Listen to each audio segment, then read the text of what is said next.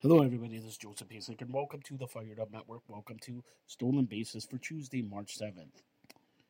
Everything is done in Major League Baseball today. If you're looking for your Blue Jays game report, check out Blue Jays Strike Zone. The Mets beat Houston. Red Sox all over Atlanta, as well as Detroit. Clobbered St. Louis 16 3. The Twins beat the Orioles 7 6.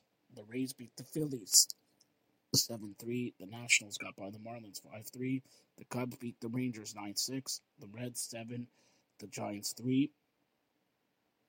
White Sox 5. Brewers 2. It was Oakland 9. Arizona 3. As well as the Angels beat the San Diego Padres 5 4.